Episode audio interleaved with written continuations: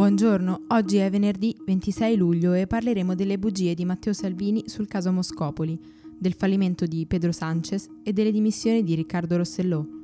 Questa è la nostra visione del mondo in 4 minuti.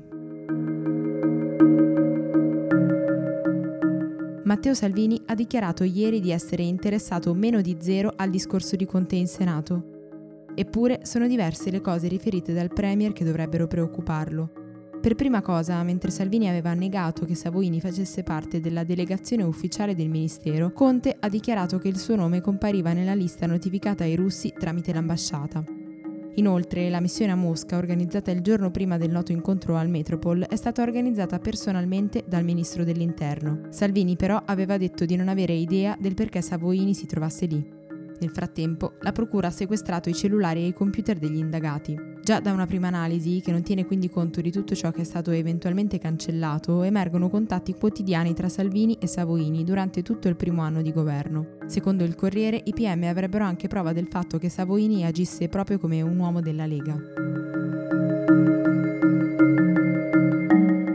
Per la seconda volta, Pedro Sánchez non ha ottenuto la maggioranza necessaria per formare un nuovo governo in Spagna.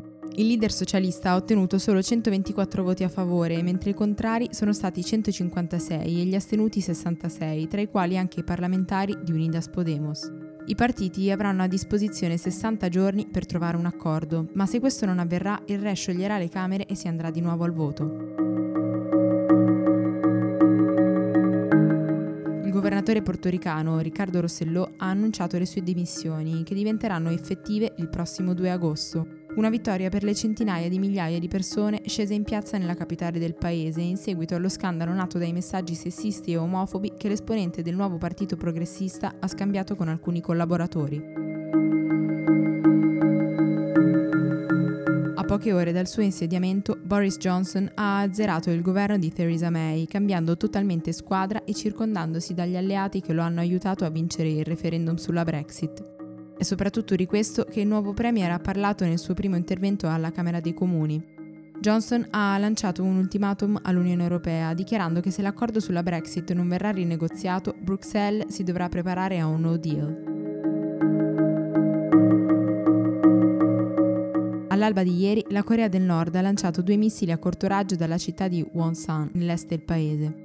Lo ha reso noto il comando militare sudcoreano, aggiungendo che il primo dei due ordigni avrebbe percorso circa 430 km, cadendo nel Mar del Giappone, mentre il secondo sarebbe andato più lontano. Per gli esperti, il test balistico sarebbe una provocazione nei confronti di Washington e Seoul, che nelle prossime settimane effettueranno esercitazioni militari nel territorio sudcoreano. Per oggi è tutto. Da Antonella Serrecchia e Rosa Uliassi. A lunedì.